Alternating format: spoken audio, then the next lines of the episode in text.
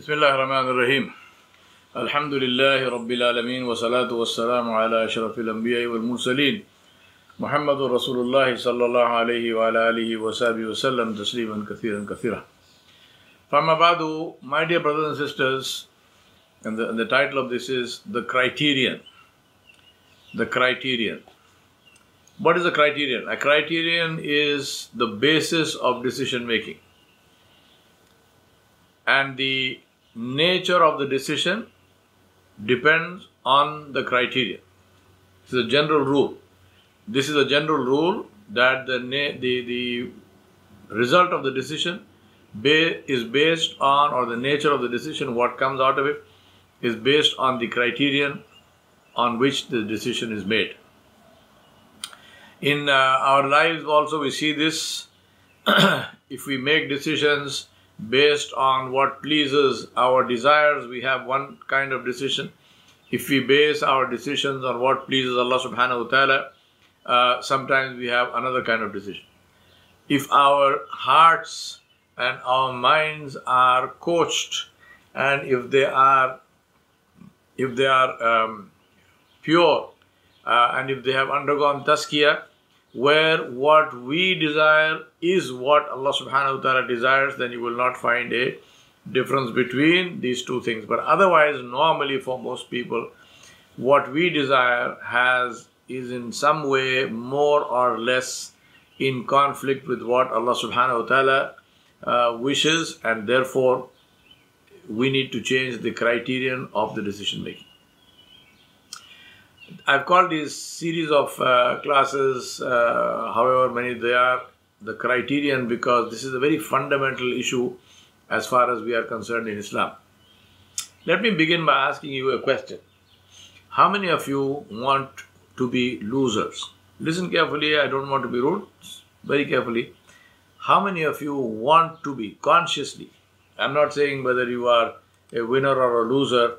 Uh, you know, uh, without conscious thought. Consciously, how many of you want to be losers?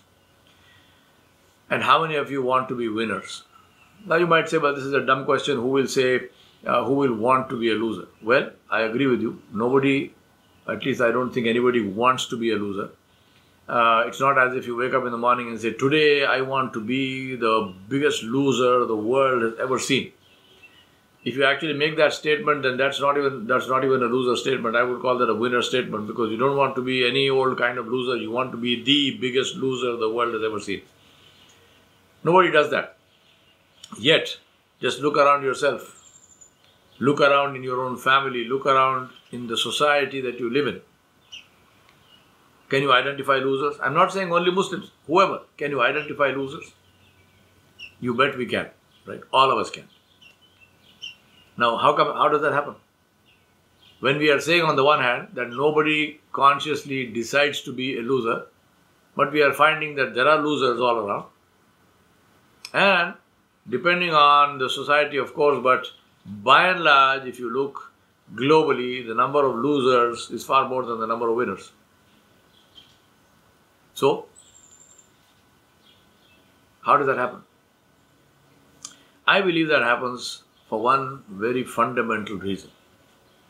And the fundamental reason is the wrong understanding of the word free. Now, how do I say that? Let me explain.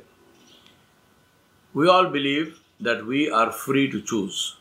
Yes, we all believe that we are free to choose. And that's correct. That belief is, is correct. We are free to choose.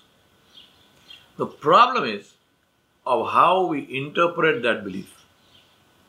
For most of us who are in the default mode, when I say I'm free to choose, I simultaneously believe that the choice is free of consequences. The choice is free. I'm free to choose means the choice is free. This is what we understand. And that is the root of the problem. Because the reality is that we are free to choose, but the choice is not free. Every choice has a consequence, every choice comes with a price tag. Now, Let me illustrate with an example, very simple example. We have been, every single one of us has been in that situation. What is that? You walk into a store, you walk into Macy's or TJ Maxx or Nordstrom or any store, right? Costco. What do you see as you walk in through the door? What do you see in the store? In the store, you see all the goods that that store wants you to take, wants you to have, wants the customer to have. Then you will find shelves which are stocked, all kinds of things. And you walk into the store and you look around you are delighted. Oh, fantastic, what a wonderful store.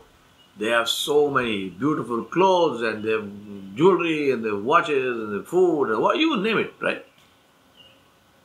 So as you're walking into the store now, you've got a nice big shopping cart. As you're walking to the store, you like you like something here, you pick it up, you put it in the cart. You like something here, you take it from the shelf, you put it in the cart, and you have spent a couple of hours in the store and you're walking around, and your shopping cart is now full, and now you want to take it all home. Now what happens? When you walked into the store, that door of the store, did it have guards on it? Did it have turnstiles? Did it have something that, that you had to pass through? Nothing. It's a nice big open door, walk in.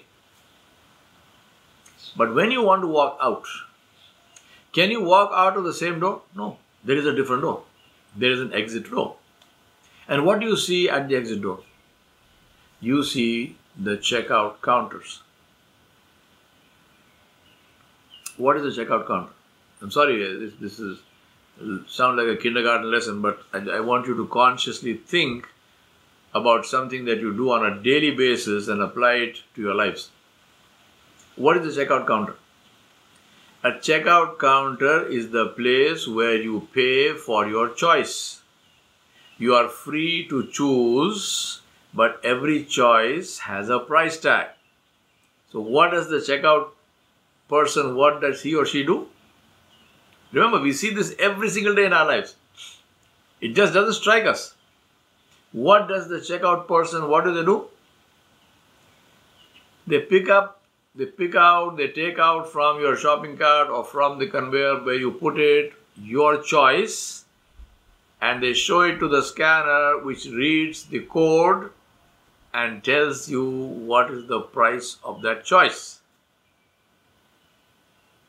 So now when the whole cart has been scanned, you find that the cost of that cart, of all the stuff you bought in this cart, is $538. This is where you actually make the choice. And what is that choice?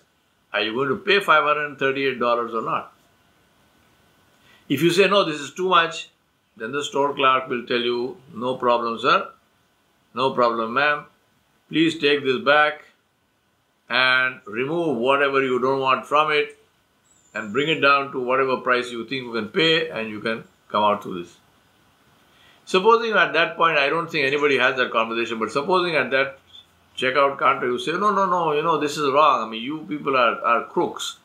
Uh, you are dishonest, right? Uh, you never told me that uh, I have to actually pay I mean, all these things were there. I know you. I, I was free to choose, right? I was free to choose, and you had uh, promotions and you had stickers everywhere saying, uh, "Buy this, buy that, buy that, take this."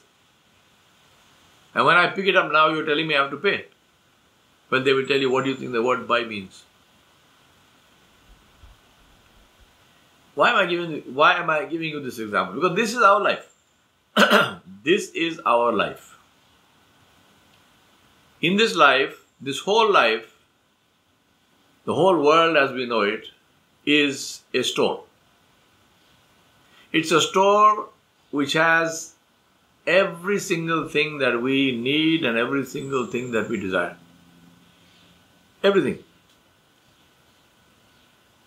It has physical beauty, it has natural beauty, it has uh, food, it has comfort, it has excitement, it has whatever you uh, want is in the store called life.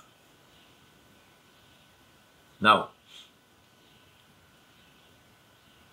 thing to remember is that just like in that store, just like in TJ Maxx or Nordstrom or Macy's, all of these choices also have price tags. If I want to smoke, this is a choice. I want to smoke cigarettes, no problem. It is a choice. You can do that. The price tag is lung cancer. If I want to max out, I love to eat, so I want to max out on carbs and sugars. I mean, those are the, the tasty things, right? Deep fried stuff and sweet stuff and whatnot. Am I free to do that? Of course. Of course. The price tag is heart attack, heart disease, cholesterol, blocked arteries.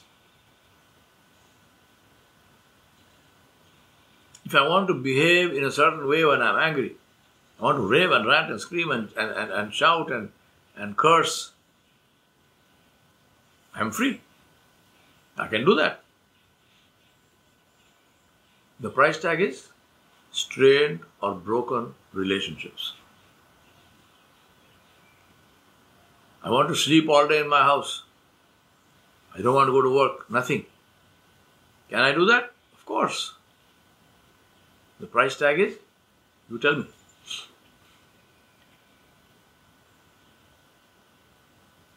We are free to choose, but every choice has a price tag. Think about this. And then evaluate the choices that you are making or have made in your life. And ask yourself this question and say, Am I willing to pay the price of this choice? If the answer is yes, I'm willing to pay the price of the choice, go ahead. It's your life. But if the answer is no, no, no, no, I'm not willing to pay the price of this choice, I did not realize this thing is so expensive, then what must you do? Think about it. Give it up, make istighfar tawbah. وصلى الله على نبي الكريم وعلى آله وصحبه أجمعين برحمتك يا أرحم الراحمين.